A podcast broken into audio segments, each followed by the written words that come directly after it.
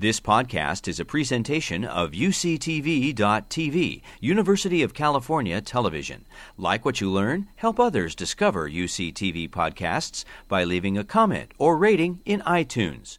Well, I look forward to um, uh, talking with everyone this evening um, as uh, we discuss some of the latest updates, um, science, and thoughts when it comes to COVID testing and variants. Before we dive into that, I just want to take a moment and reflect on the scale of the COVID 19 pandemic in relation to the original SARS pandemic in 2003. And there's really an unprecedented difference in terms of the number of infections. And we need to stop and think about why that is. And I think when people have done that, one of the leading conclusions is that COVID 19 is uniquely characterized by pre-symptomatic and asymptomatic transmission. This was not the case for the original SARS virus and SARS pandemic.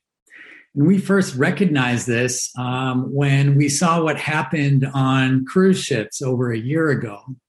There was the Diamond Princess cruise ship, um, where ultimately about 20% of people tested positive and what really surprised the world is that almost half of those people were asymptomatic at the time of testing.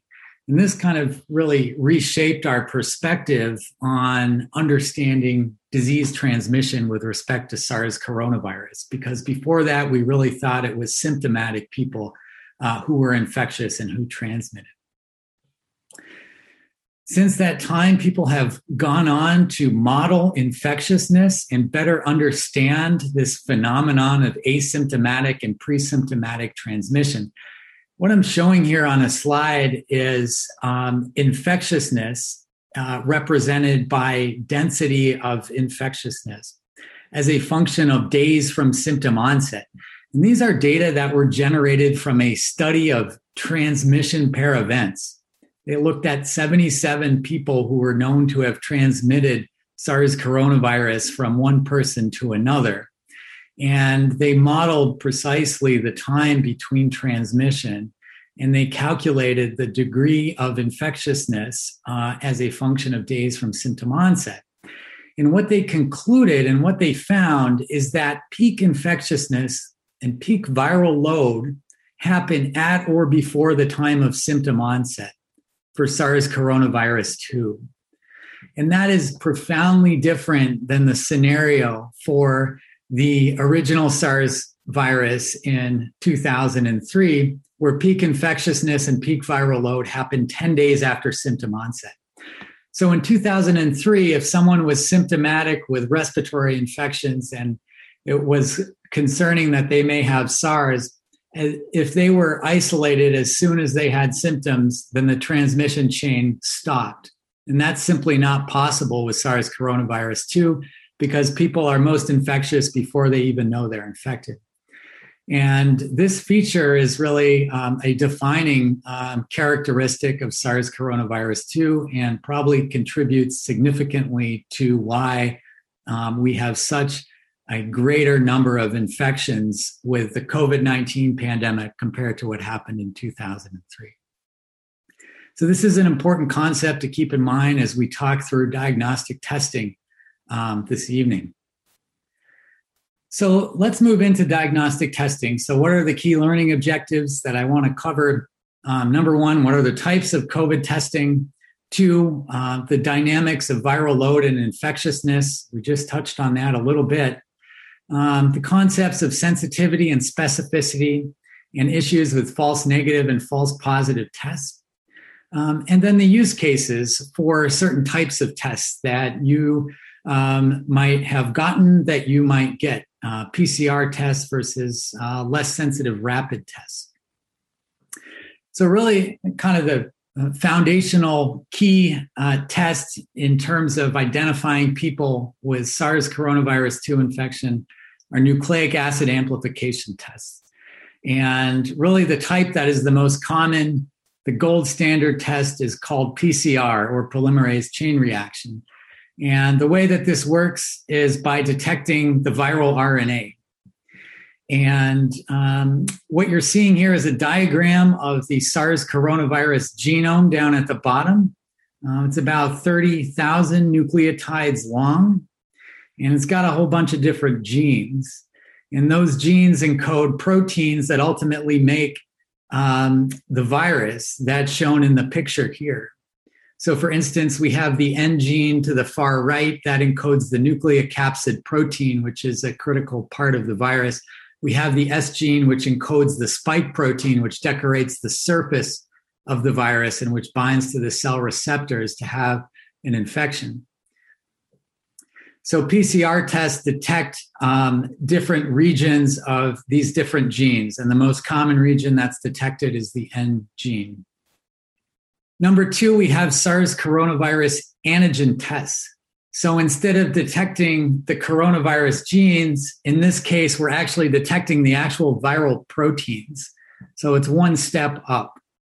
And um, some of these tests detect the nucleocapsid protein, some of them detect the spike protein. Um, but antigen tests, these are the ones that um, you might be able to get in a drugstore um, in the near future. These are the rapid tests. Typically, um, they detect viral proteins.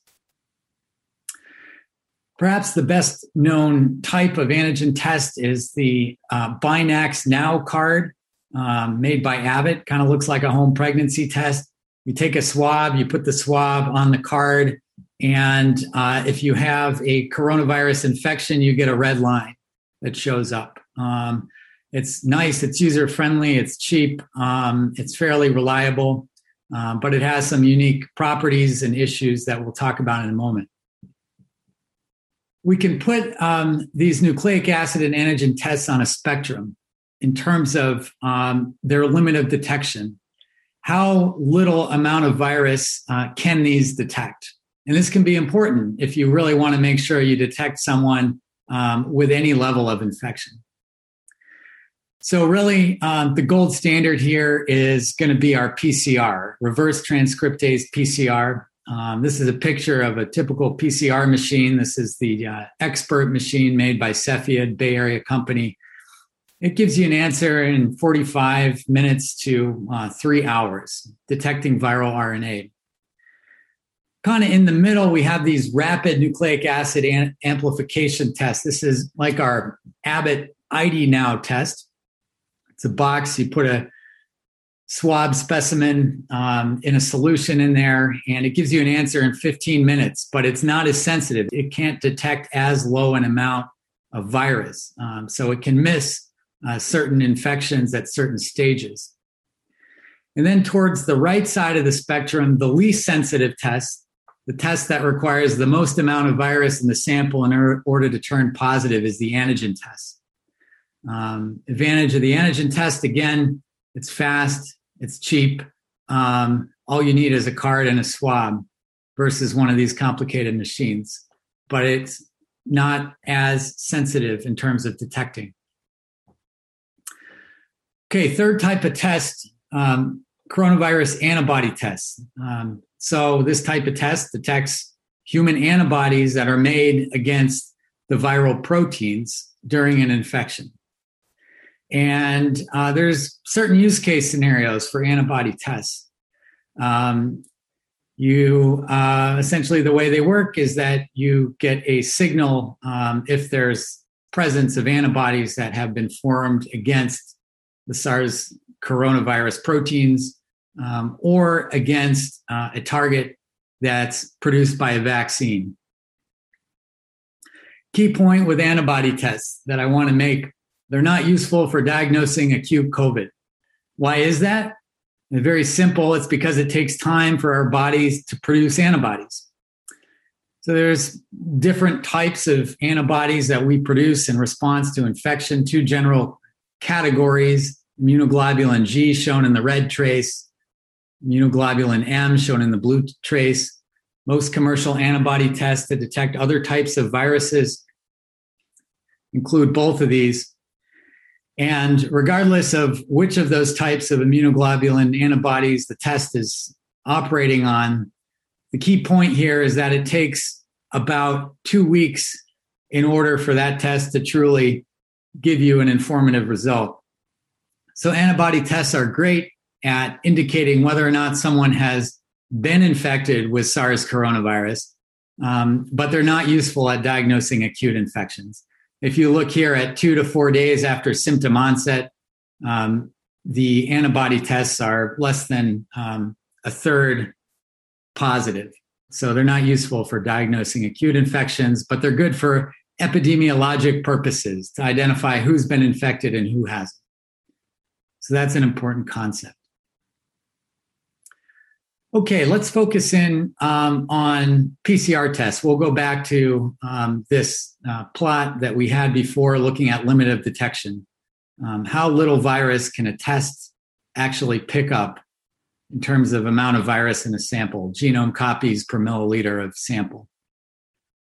An important concept um, that you'll probably hear about if you haven't already is the cycle threshold. And this relates to the way that a PCR test works. So, PCR stands for polymerase chain reaction. And essentially, what's happening is a chain reaction, a number of cycles that amplify the amount of nucleic acid in a specimen. And so, the, the greater the number of cycles it takes to get a signal, the less nucleic acid, the less viral RNA that's actually in a sample. So if you have a uh, very high cycle threshold, that's the threshold of cycles in order to actually get a signal on the machine, that means you have a very low amount of virus in your sample. And so the CT value or cycle threshold value is an important concept for PCR tests. On the right side of the figure, we're looking at the amount of virus uh, in a given sample.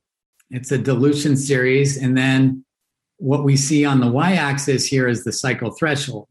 And this just emphasizes the point that the more virus in a sample, the lower the cycle threshold number. And there is some variability depending on what gene of the viral genome is being detected. Some genes are present at higher amounts um, in any given sample because the virus is, let's say, making more nucleocapsid protein. There's more N gene expression. And so there will be some differences based on the gene target for the cycle threshold. So I want to introduce that concept. Okay, next I want to mention sensitivity and specificity two terms that relate to test performance compared to a gold standard.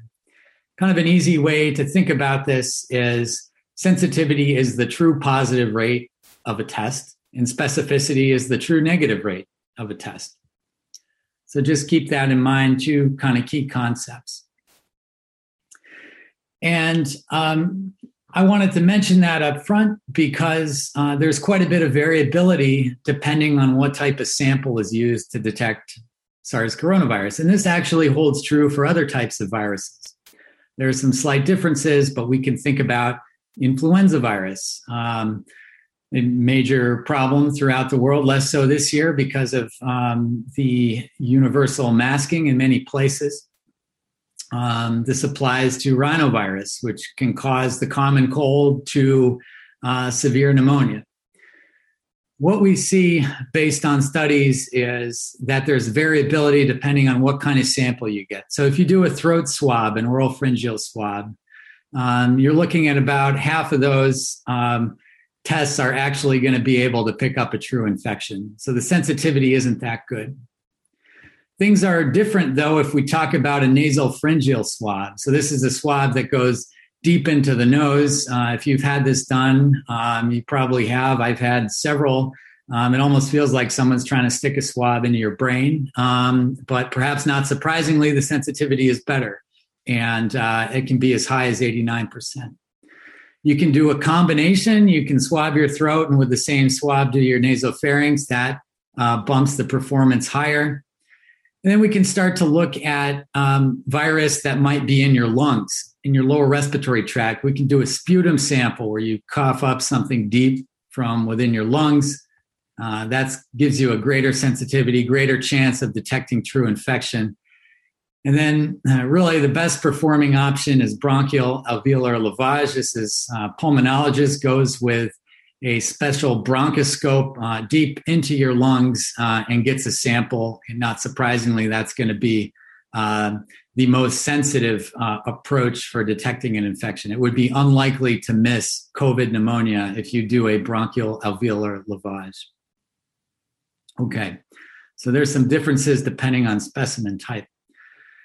You know, the question comes up um, if we're talking about swab tests, uh, do we really need a clinician um, with years of medical training to stick a swab up your nose in order to get a sample? Does, is that true? Is there truly some art to doing that? And the answer um, is pretty much no.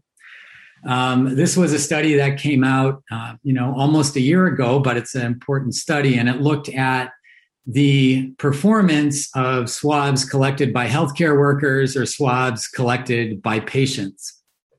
And this emphasizes the difference in these three different panels based on the type of swab. So we're looking at the correlation between healthcare worker collected NP swab, which, if you have to pick a single swab, is probably your best bet, versus patient collected um, swab. So if, if, a patient collects an oral pharyngeal tongue swab, the correlation isn't that good. Not surprising because we just talked about how oral pharyngeal swabs are not that sensitive um, compared to other types of swabs. If the patient collects a nasal swab, we see much better correlation compared to nasal pharyngeal swab. And then if a patient collects a mid-turbinate swab, so this is a swab that doesn't go you know, all the way to your brain, up your na- nasal pharynx, not really to your brain, but pretty, pretty deep. Um, but about halfway up uh, into the nose, um, we see that that's actually a very good correlation um, with respect to a healthcare worker doing a nasal pharyngeal swab. So, bottom line here um, individual people are able to uh, master the concept of putting a swab uh, up their nose to get an appropriate sample for coronavirus testing. Um, but uh, this was formally studied and has really changed the way that we do a lot of diagnostic testing because um, there uh, are significant exposure risks for the healthcare workers who actually have to swab patients, especially if it's a lot of patients in a single day. Um, there can be sneezing, there can be aerosolization. Um, it's it's a high risk uh, job to do that. So it's this was actually a really important finding to learn um, that patients can collect swabs and the samples are fine. Okay, um, let's move into this question. Do we really need a highly sensitive test?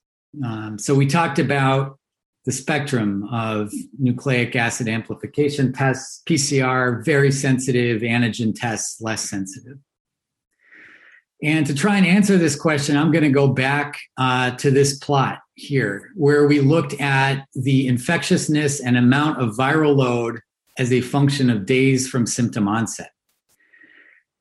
So, if we're talking about the amount of virus in someone's nose that we need to detect in order to diagnose COVID, it's going to depend on where the person is with respect to their days from symptom onset if we're testing someone at or before the time of symptom onset, there's so much virus in their upper respiratory tract that, you know, it doesn't matter really what test we use, we'll probably pick it up. But if we're looking um, at, let's say, two and a half days before symptom onset, we're doing surveillance screening. Let's say this is someone coming into the hospital, they don't have any symptoms. They're going to undergo a surgical procedure, but we need to make sure that they don't have COVID so that they don't get admitted and uh, pass it on to other people. Um, we may miss uh, certain infections um, if we use a test that's not very sensitive and they're at this early stage, um, or if they're at a later stage when their viral load is lower. So keep that in mind. I want to also show this scatter plot which um, is a different way of looking at the same type of um, information and provides additional confirmation of this concept. So here we're again looking at duration of symptoms plotted uh, on the x axis. And then on the y axis, we're looking at the amount of virus um, in a given person swab sample, um, our viral RNA copies per milliliter of swab sample. Then we see a whole bunch of dots. And these dots are samples from um, 129 patients who were admitted to the hospital. And not only did they get tested for SARS coronavirus, but um, these samples underwent culture for the virus.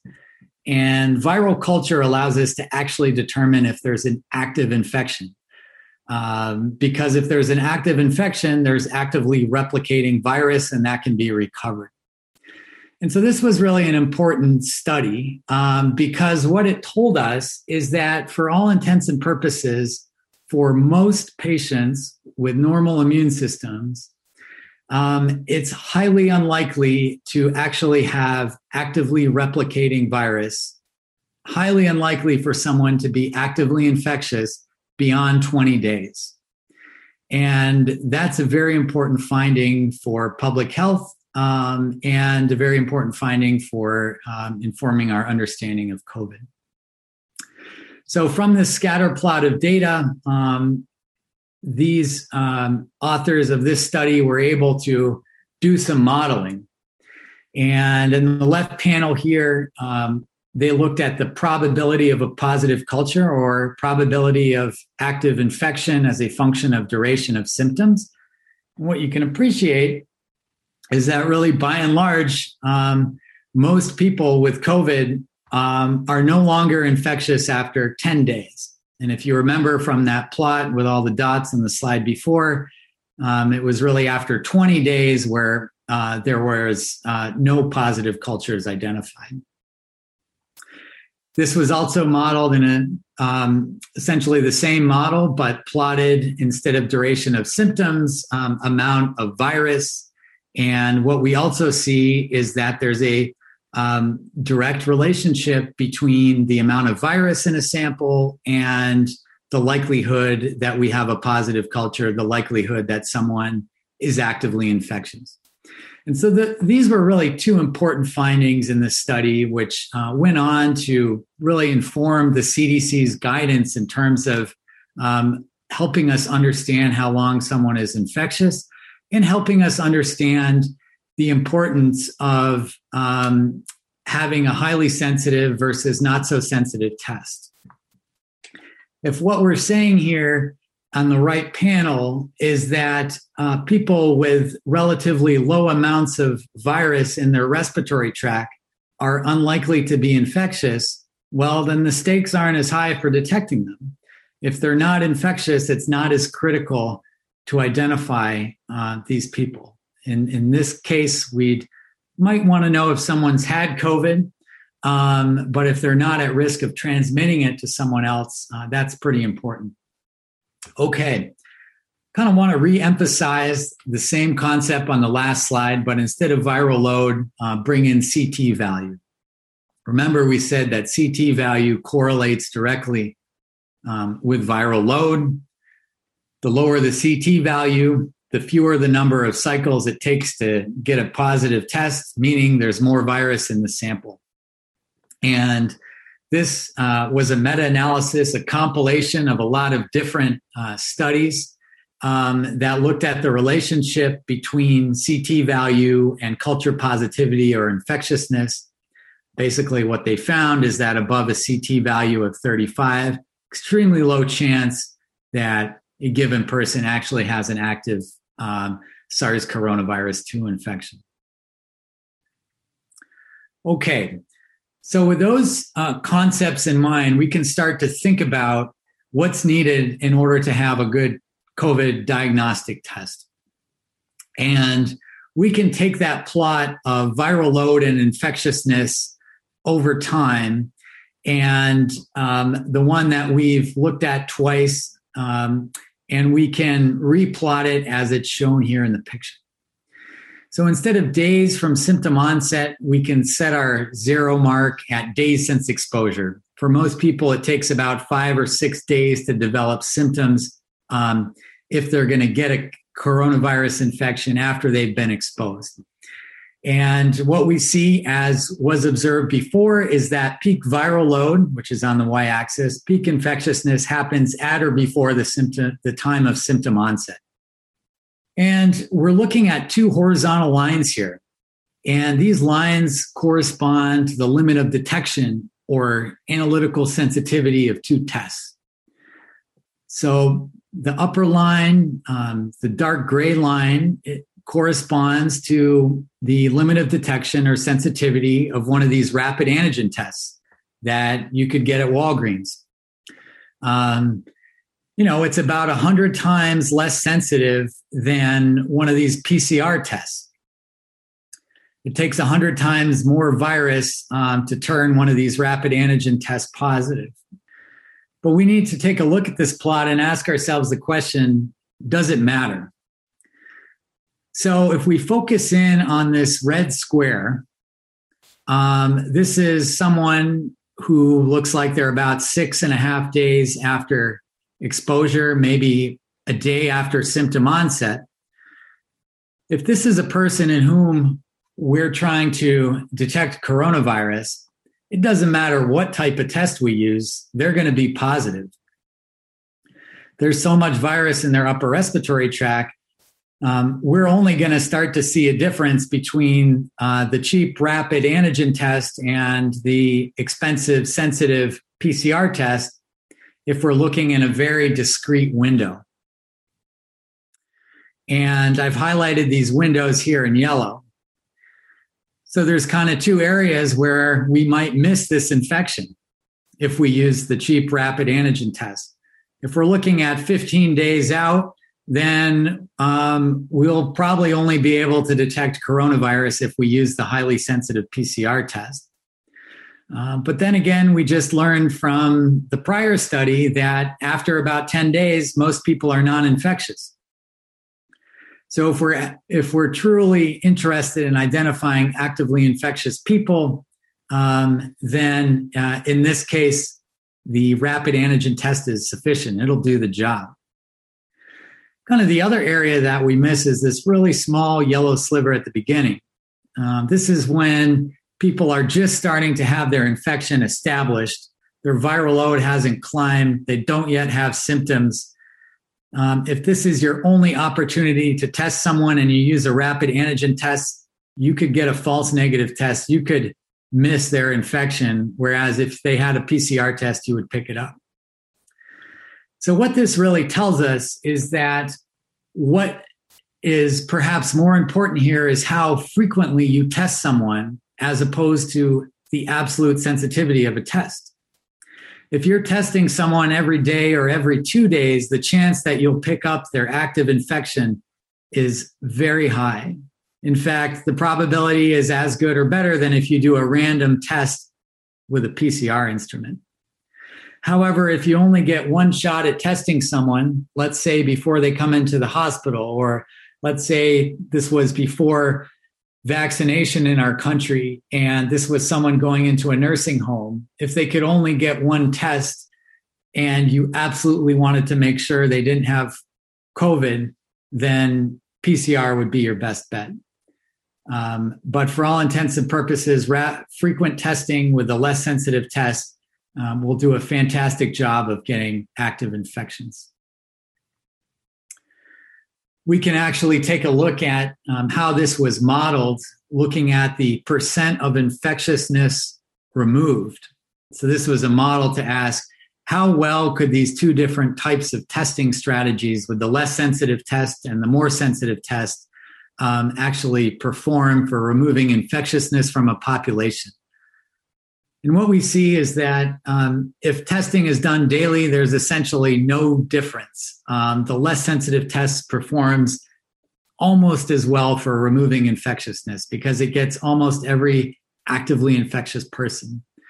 If we start extending things out to testing people every three days or only once a week or every 14 days, then we start to see a difference. And then it can make a bigger difference to use a more sensitive test. So, key point here test sensitivity is secondary to frequency for effective COVID surveillance. Kind of the corollary to this, um, the complementary concept is that turnaround time is also important.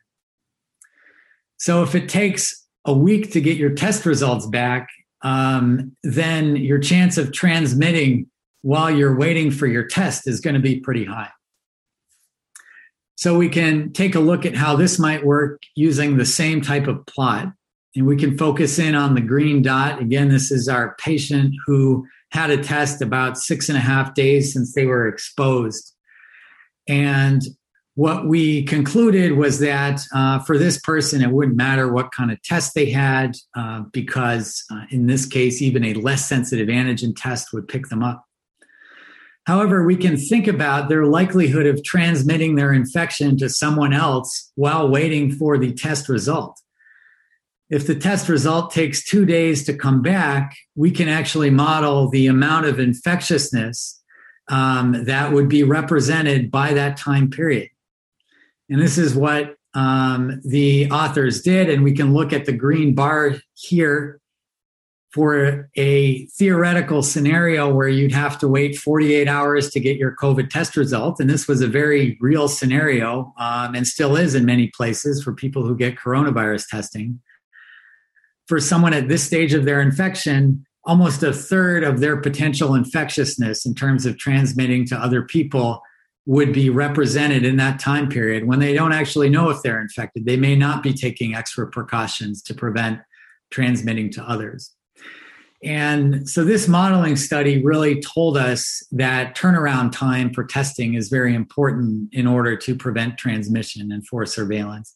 If you get your answer in 15 minutes, then the chance that you prevent a transmission um, is going to be so much greater.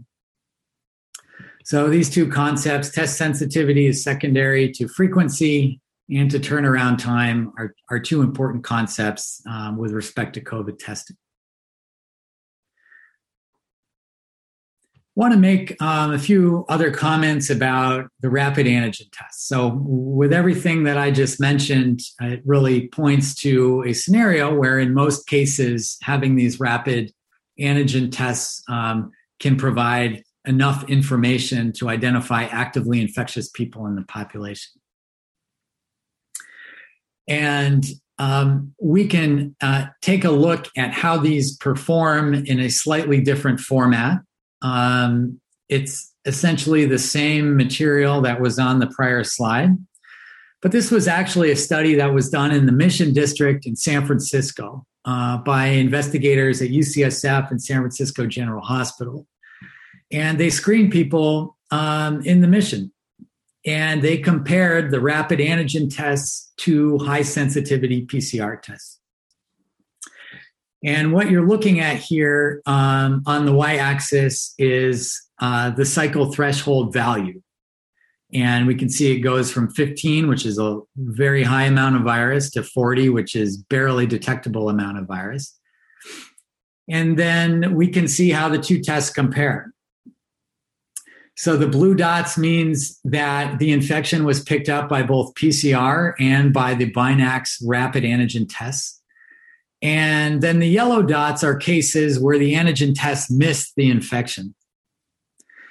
And what we see here is all but uh, one case did the antigen test pick up people who had samples with a cycle threshold less than 35, which we concluded from our slide with the meta analysis generally represents active infectiousness. So again, these findings done right here in San Francisco from a study done in San Francisco in the Mission District uh, demonstrate that uh, the rapid antigen tests can pick up people who are actively infectious with high amounts of virus, um, as well as a PCR assay, but they tend to miss this group of patients with very low amounts of virus who might be in those two window periods either very early during their infection before they have much detectable virus or at the tail end where they're unlikely to be infectious. So, this really kind of brings us to um, our conclusion of the answer to the question when do we need a highly sensitive test? Um, really, it's in scenarios um, where the stakes are high. where we may only have a single opportunity to test someone. So, in patients who are going to be hospitalized, if we only have one opportunity to test them, um, or in other high risk settings, let's say before someone goes into a nursing home or goes into an area where they could potentially infect other people, um, then we would absolutely want the most sensitive test possible to try and um, identify anyone who might be in that early stage and later become infectious. Uh, but for any type of general surveillance, uh, for the purposes of identifying active infections, then we can go with these less sensitive antigen tests and they'll um, essentially do the job well want to make um, one comment here on false positive tests. Um, these have been in the news um, really from the start of the pandemic when the original PCR reagents that were sent to labs by the CDC were themselves contaminated. Um, and false positive tests are most often due to laboratory contamination. Um, it's can be hard to avoid, especially if you're dealing with samples from patients with extremely high amounts of virus, as well as samples that are negative. It's very easy to cross contaminate. Um, and uh, this happens from time to time. It's thought to happen about 1% of PCR tests. But this becomes a bigger issue um, if the prevalence of the of infection is very low in a community, such as the case right now in San Francisco, um, the prevalence of COVID, thankfully, is very low. So the chance that a positive PCR test or other test is truly positive is going to be lower now than it was in January when the prevalence was very high. Um, so this is an issue that comes up um, to the point that at UCSF, if we're doing surveillance screening of people coming into the hospital or surveillance screening of people who've been in the hospital that we're regularly checking for COVID to prevent hospital transmission.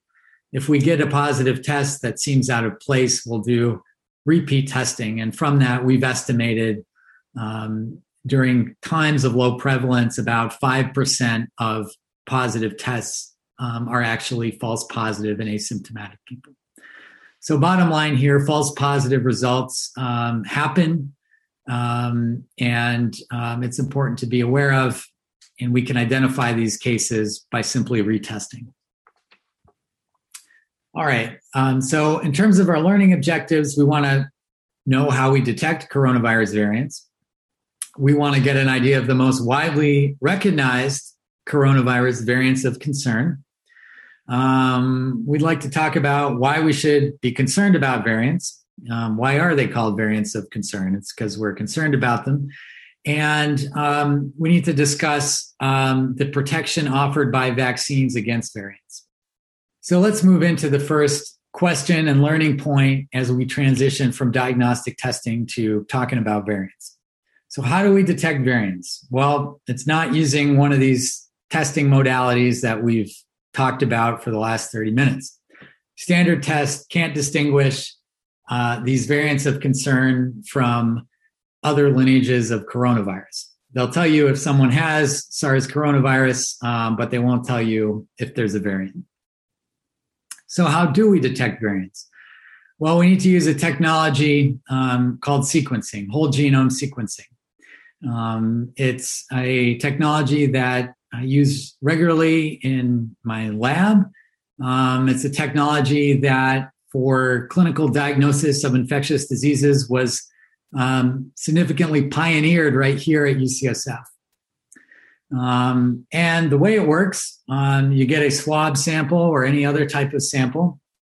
You extract um, RNA from that sample, and then you sequence the RNA in the sample. And that RNA is going to contain a mix of RNA from the person, um, and if they actually have an infection, RNA from the virus. And we can get the sequence of the virus from that approach. And what we can do is we can arrange the sequences from the virus uh, together in a way to ask how similar or different they are.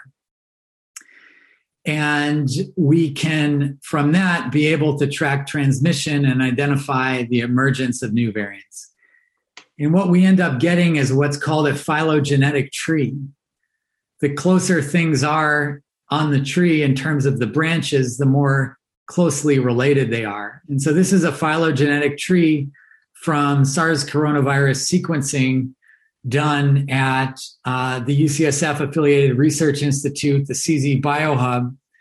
And we're looking at all of the different coronavirus um, genomes that are colored by county in California. And the Biohub was doing sequencing for about half the counties in California um, during the peak of, pan- of the pandemic.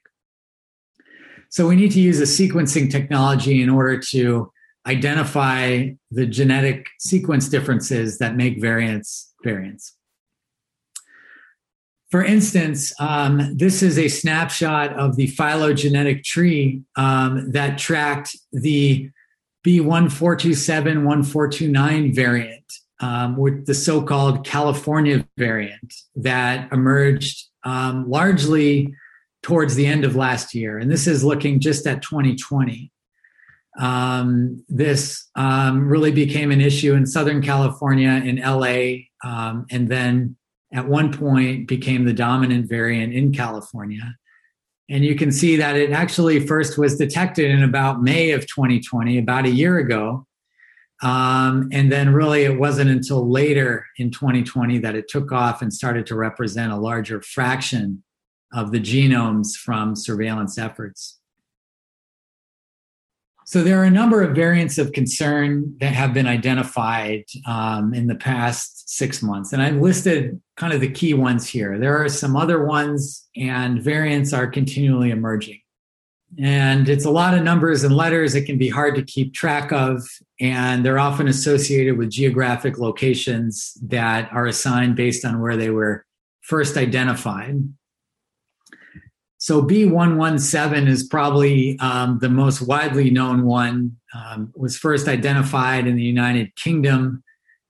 It became the dominant circulating SARS coronavirus in the United Kingdom in December and is more transmissible and has since uh, really become the dominant circulating variant in the United States.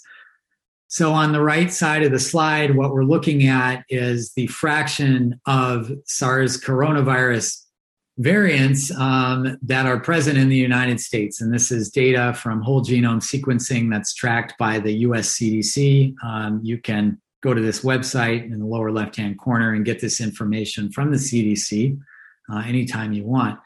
You can see that in February, 117 really comprised a very small fraction of COVID cases in the US.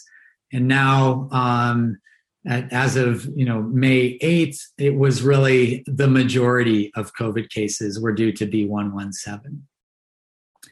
We have some other variants. 1351, this was uh, described in South Africa, has some unique and concerning properties that are shared with the P1 variant from Brazil. We'll talk about those the so-called California variant 427, 429 um, is one that certainly has been in the news a lot. And then, arguably, from a public health standpoint, uh, perhaps the most concerning variant is um, the B1617 variant, which is circulating in India, and many people believe is um, contributory to the terrible situation um, in terms of uh, COVID uh, in India. Okay, um, so when it comes to variants, um, key point is that the coronavirus genomes have mutations in them that lead to changes in the spike protein. And the spike protein, again, is this protein that decorates the outer surface of the coronavirus and is critical for binding to receptors on cells that the virus infects and allowing infection to take place. And we can uh, take a deeper dive um, and look at the actual uh, structures of some of these variants in terms of the particular region in the uh, spike protein in which some of these mutations occur. So these are three dimensional um, X ray crystallography structures that um, model the structure of a certain part of that spike protein that decorates the outer surface of the coronavirus called the receptor binding domain. And this is the critical part of the spike protein that binds to the ACE2 receptor on cells. And what you're seeing here on the different uh, panels off to the right are the different variants with different colors based on some of the key locations in uh, changes in amino acids that happen um, in the spike protein receptor binding domain. Um, and we'll come back to that. So, why are we concerned about variants? Um, well, number one is the potential for increased transmissibility. Um, if we have a more transmissible virus, we can get more infections, and that's a problem. And um, really, one of the key reasons for increased transmissibility comes from increased ability to infect cells because of these mutations in the spike protein that allow for greater affinity when binding to the ACE2 receptor on cells. And we saw evidence of this if we just focus in on the B117 variant, the one that was first identified in the UK. And we can take a look at what happened between uh, November 5th, 2020 and December 2nd, 2020. And the colors here refer to the change in the prevalence of infection due to either B117 versus the other lineages, the other prior um, SARS coronavirus lineages or variants. And so red means that B117 um, increased in terms of the number of infections on the left hand side. And then if we see blue, that means there was a contraction or a reduction in the number of infections. And so what we can see is that by and large, if we look at a map of England during this time period, B117 took off. We see a notable expansion um, and actually a contraction of other lineages. So 117 was replacing the previous SARS coronaviruses that were circulating in England. And we've now seen this in the United States, as we saw in the last slide. Okay, so why is that a problem? Um, we're talking about transmissibility, but um, if a variant is not actually more lethal, then why do we care that much? Well, we can actually model this. So here we're looking at a theoretical plot of time on the x axis versus the number of deaths caused by coronavirus infection. If we're talking about the original strain, we see a gray trace um, that's down at the bottom. If we're talking about a variant that is 50% more lethal, then we get 50% more deaths from any given infection. And that's bad. But it's not nearly as bad as a variant that is equally lethal, but 50% more transmissible. Because the number of potential deaths that would be caused is significantly higher simply due to the increased number of transmission events. So that's an important concept. So we're concerned about these variants because of increased transmissibility. Even if they're not any more lethal, they can lead to an increased number of deaths.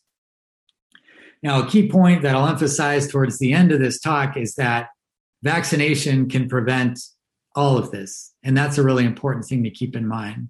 But it's also important to keep in mind that while COVID is on the way out in the United States, um, that is not the case in most of the world. So these are very relevant issues in most of the world. Okay, point number two about why we're concerned is the potential for vaccine and immune escape. And this is an area that we're still understanding. Of the different variants that I mentioned, um, all but the B117 variant uh, have potential for vaccine or immune escape. And essentially, what this means is there's resistance um, from the virus in terms of being able to be neutralized and eliminated by antibodies produced by the person. And these antibodies can either be produced after natural infection. So if you got COVID, let's say last April and then were exposed again to coronavirus again from one of these variants of concern, you would have antibodies circulating in your body that would offer some protection. But what we've learned in cases like that is that some of these variants, such as the ones that are bolded here, can escape antibody neutralization, um, in particular, antibodies produced following natural infection. Things are a little bit different from vaccine uh, induced antibody production. Um, so that's concerning. And um, if we take a look again at the three dimensional structure of the receptor binding domain of the spike protein, I want to highlight two key uh, amino acid changes that are thought to confer a significant amount of this um, reduced antibody neutralization. And it's really at this 484 position. These are the numbers of amino acids uh, in the spike protein. And really, this change in terms of the amino acid that's there can allow for the virus to evade antibodies that might otherwise play an important role in neutralizing infection. I think the world got fairly concerned when they saw the results um, from the Novavax and ChAdOx vaccine trials um, that were done in South Africa. So both of these vaccines demonstrated very good efficacy against disease prevention when assessed either before the introduction of these variants or in other regions of the globe that did not have the 1351 variant from South Africa. I think both were over 75% effective. But what we saw from the Novavax trial is that um, there was only 50% effectiveness of this vaccine against the 1351 variant. And actually, for Novavax, I believe it was um, almost 90% effective against the original coronavirus strain. Um, so this raised concern. The ChAdOx vaccine um, was only 10% effective. So essentially, it was worthless in terms of protecting against mild to moderate disease uh, in the face of this South African variant. Now, one important thing to point out in these studies number one, um, there were no deaths in either the vaccine group or the placebo group. And um, that's an important uh, thing to note. And it can indicate a couple of things. One, it can indicate that these vaccines prevent against severe disease which seems to be the case. Uh, but these studies were somewhat limited because um, the majority of people who were enrolled in them were young, otherwise healthy individuals who would be very unlikely to develop severe outcomes from COVID, um, which by and large uh, affects older adults in terms of severe disease. Uh, but nonetheless, um, the results of these vaccine trials raised concern against the role of variants in terms of vaccine efficacy, but also really hinted at potential that despite this um, ability to still be infected, there may be this protection against severe disease. And we'll talk about that in a second. I want to transition to this slide, which um, it's a figure that demonstrates the ability of antibodies induced by the Pfizer vaccine to neutralize coronavirus infection due to different types of coronaviruses. And so on the left in the red, we're looking at the wild type or the original coronavirus strain. And um, we're looking at things relative to this. So in the purple, we're looking at the predominant variant that was circulating um, in the world until about October of last year. Um, and then we're looking at some of the other variants. And so B117, this is the UK variant, um, a very slight um, reduction in the ability of vaccine induced antibodies to neutralize that, but not significant. But then if we move into the green bar, which is 1351, the variant associated with discovery in South Africa, we start to see a fivefold reduction in antibody neutralization. And then if we take a look at the 1617 variant, the one that is predominantly circulating in India, we see almost a six-fold reduction. So, despite vaccination, we see that these variants can escape uh, the antibody neutralization um, induced by vaccines. And presumably, this contributes to some of the findings in the prior vaccine trials that I mentioned. Now, those prior vaccine trials were adenovirus vaccines, um, different than the Pfizer or Moderna vaccines that um, probably most of you have received. Um, and so that's something that's important to keep in mind. Coming back, um, just want to emphasize um, that despite uh, the concerning findings in terms of antibody neutralization and efficacy in protecting against mild to moderate disease, these studies did importantly have no cases of severe disease, um, but they were limited by really very few cases, only one case of severe disease, even in the placebo group. So, really, the jury was still out to some degree in terms of um, the role of vaccines in protecting against variants because there just wasn't that much data. However, uh, just recently, we've started to see a more complete picture, and the news is very good. Um, this was a uh, study that was done by Public Health England, and they looked at the efficacy of the Pfizer vaccine against two of the most significant variants of concern the 117 variant, which um, was circulating in the UK, was the dominant variant uh, between November and early 2021. Now is the dominant variant in the United States. Um, and then they looked at 1617. This is the variant that is causing uh, so much suffering in India and has actually gone on to replace 117 in the UK. It's now the dominant variant in the UK because it's more transmissible the really important finding of this study, it's still a preprint, um, was that the Pfizer vaccine was 88% effective against um, perhaps the most concerning of the variants, the 1617 variant. And this, you know, combined with um, the trends that we're observing in the United States, uh, where vaccination rates are continually increasing, I think really provides uh, an important demonstration that uh, the mRNA vaccines um, really are able to prevent uh, symptomatic COVID from variants. So, why is that? Um, we saw that um, even with vaccination, we can uh, see the potential for the virus to escape antibody mediated um, immune defense.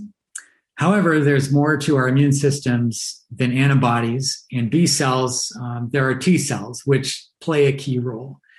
And um, an increasing number of studies now really tell us about the importance of the T cell response. And what we're looking at here are some data from a recent study that looked at the uh, T cell activity with respect to a number of different variants.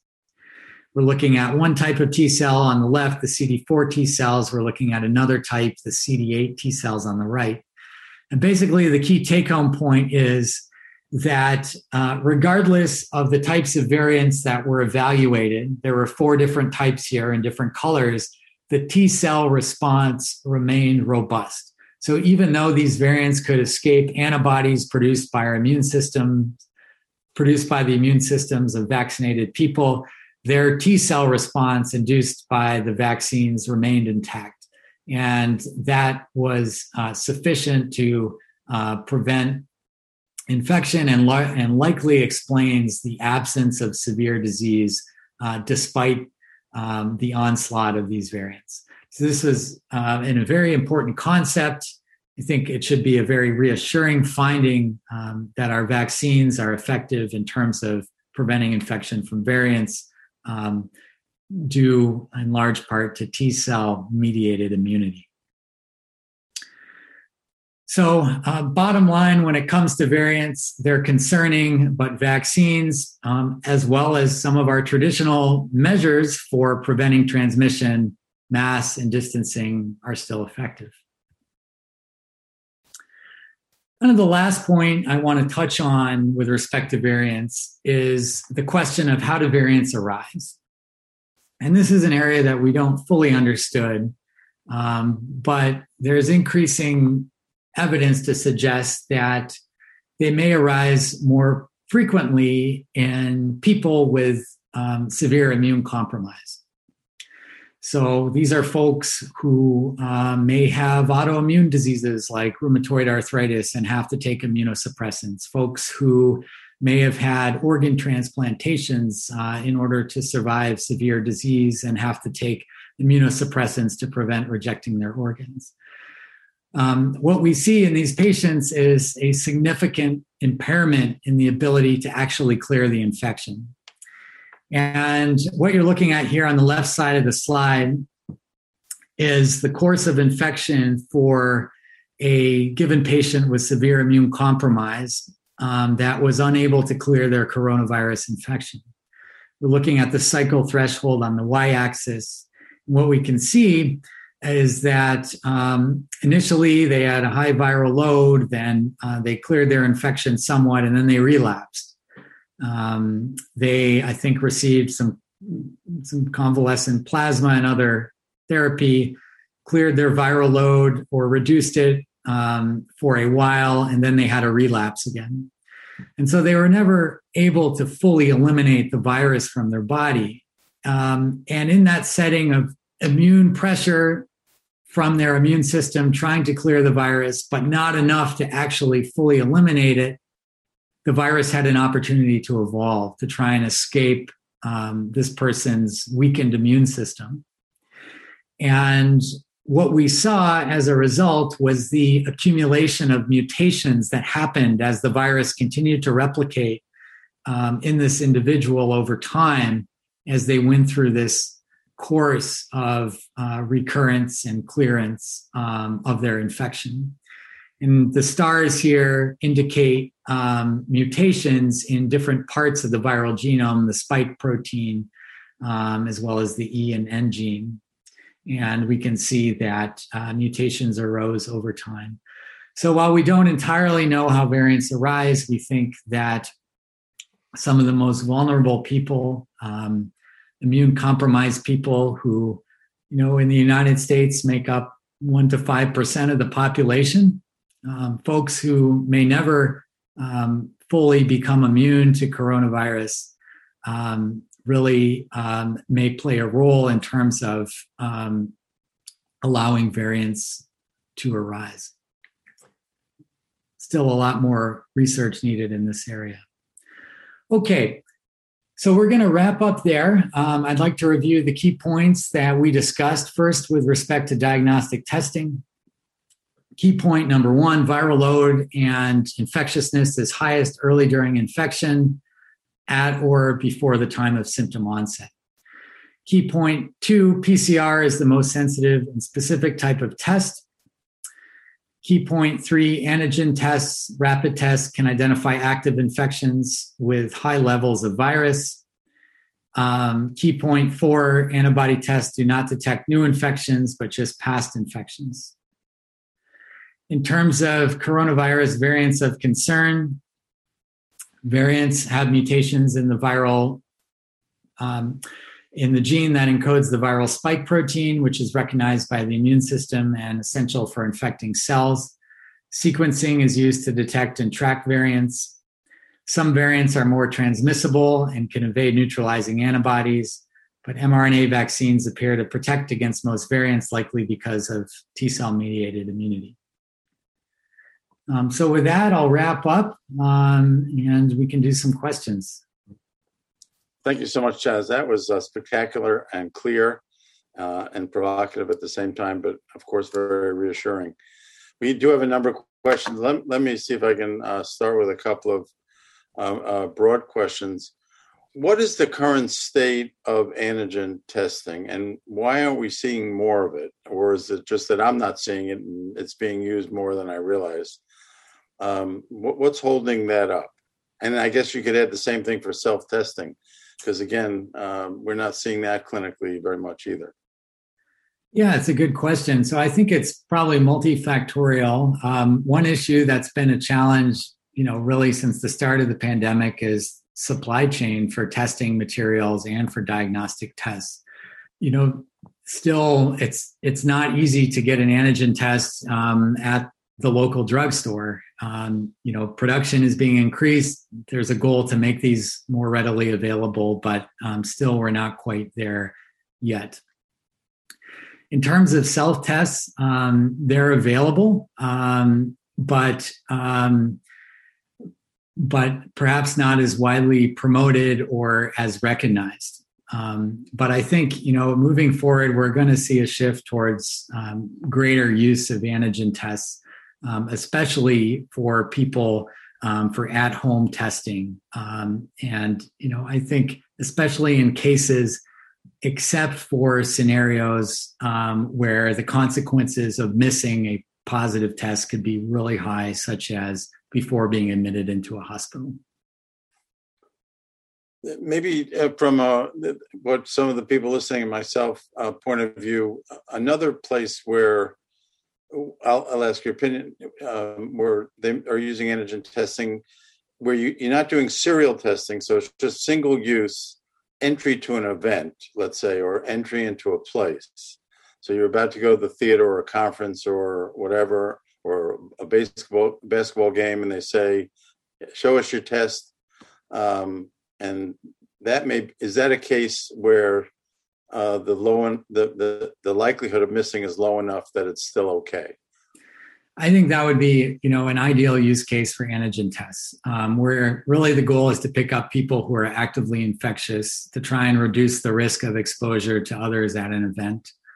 Um, you know, depending on where you are in the country, you know, still half of people um, are not vaccinated, and and we do have you know, a segment of our population that may never get immunity to coronavirus because of their underlying immune compromise. So, you know, I think examples um, such as a concert, um, even, you know, potentially before getting on a plane, uh, would be perfect use cases for antigen tests. They're easy. Um, you get an answer right away. It could reduce the risk of infection transmission. So you may miss those people, but they are not infectious yet. That's right. Yeah. So perhaps you miss people who are very early in their course, but you know, if it's for a four hour concert, they're unlikely to become infectious during that four hour period. Um, and you know, if you're missing their uh, detecting their virus because you know they're at day 14 of their infection, then they're unlikely to be infectious. So it doesn't really matter from a public health standpoint. Yeah, I was thinking more of the asymptomatic folks, but I, I, I get the I get the point. Mm-hmm. The um, where does the nuclear antigen test fit in? You put it right there in the middle of the uh, PCR and the and the rapid antigen, but didn't say too much about it. Um, what is the utility of that? Yeah, so I, I think that you're mentioning um, the rapid nucleic acid amplification tests like the Abbott ID Now. Right. Um, so similar concept to PCR in that it detects viral RNA as opposed to viral protein, um, like the antigen test, but it does so really fast. And it does so at the expense of being able to detect very low amounts of virus. You know, I think there's a role for, for that type of testing um, in facilities that can have a central testing location. So antigen test much more attractive for at-home use um, or for settings where it might be more difficult to get an actual instrument into a location. Um, but let's say you had a dedicated testing center, let's say it was before going into a concert or something like that, then that would be a good use case. You'd get your answer in 15 minutes. Um, it might pick up, you know, a few extra cases compared to the antigen test. Uh, Chris, a little a crystal ball question. Um, given the importance of the people with immunocompromised uh, illnesses, it, it's sort of uh, I'm inferring from that that it, it, the importance of uh, therapeutics. That are there ways to suppress the virus or kill the virus from a therapeutic point of view that would prevent the formation of uh, of variants? Yeah. Um, so, so that's a really good question. So, in terms of antivirals, you know, I think there's still a long way to go in order to identify antivirals that are going to make a meaningful impact in terms of therapy. We do have remdesivir, which um, provides some benefit. Um, but in terms of therapeutics that could prevent progression of severe disease in, let's say, an immune compromised person um, or a high risk person who becomes infected, we have monoclonal antibody therapeutics that will bind to and sequester the coronavirus. Now, I didn't touch on these um, in particular, but this is an area where variants can have some big issues. Um, some of the first generation monoclonal antibodies um, simply don't work against variants because the targets to which they bind on the viral spike protein um, have mutations in them that prevent binding of the of the drug. Um, there are several monoclonal antibodies now, including ones that contain a cocktail of different different monoclonal antibodies. So you have multiple opportunities to to bind the virus. So I think those will kind of remain an important therapeutic option for severely immune compromised or high risk people um, if given early during their infection. But uh, but definitely, you know, there's there's an unmet need for antiviral drugs um, active against SARS coronavirus two, and you know, quite frankly, against other respiratory viruses that cause huge problems like influenza, RSV. We really don't have a drug for RSV. Um, you know, even before the COVID pandemic, lower respiratory infections and pneumonia were the leading cause of death from infectious disease in almost every country. Um, so, um, so there's a big need to address that. Um, uh, one of our attendees asks um, uh, a historical question about the more traditional uh, or uh, older uh, known infectious diseases like polio, diphtheria, HIV, and so forth, and and how did their mutations and variations and uh, c- compare and contrast with COVID?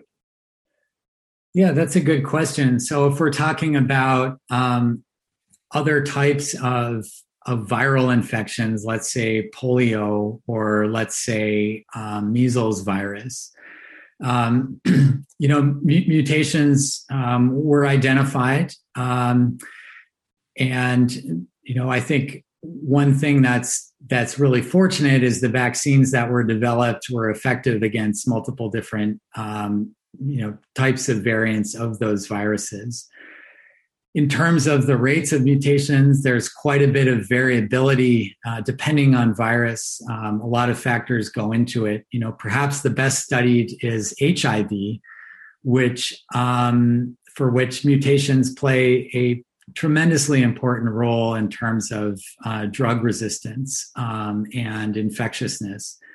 And you know, it's for that reason that treatment uh, typically includes three different antiviral drugs together to prevent the evolution of variants that are resistant to a single drug.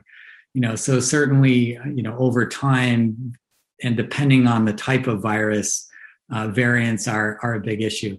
If we're talking about bacterial pathogens, um, I think diphtheria was mentioned, but we could even think about you know, Staph aureus, MRSA. Um, I guess a corollary of variance is antibiotic resistance in terms of um, evading treatment efficacy of antibiotics, and you know that remains a major challenge for for human health. Um, so,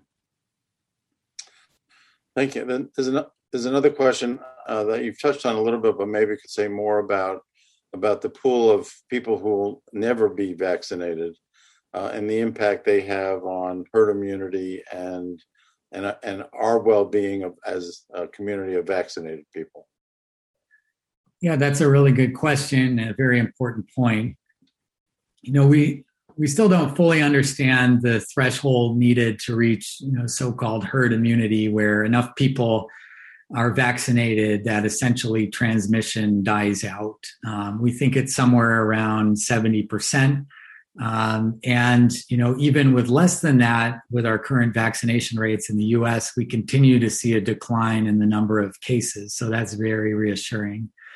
Um, but undoubtedly, if I think we're facing a scenario where where COVID, you know, may become something that that lives with us um, forever into the future if we're not able to vaccinate people to the extent that we can truly um, eliminate viral transmission. And I think if that's the scenario, then you know, then we may be facing this issue of variants um, for for a long time to come.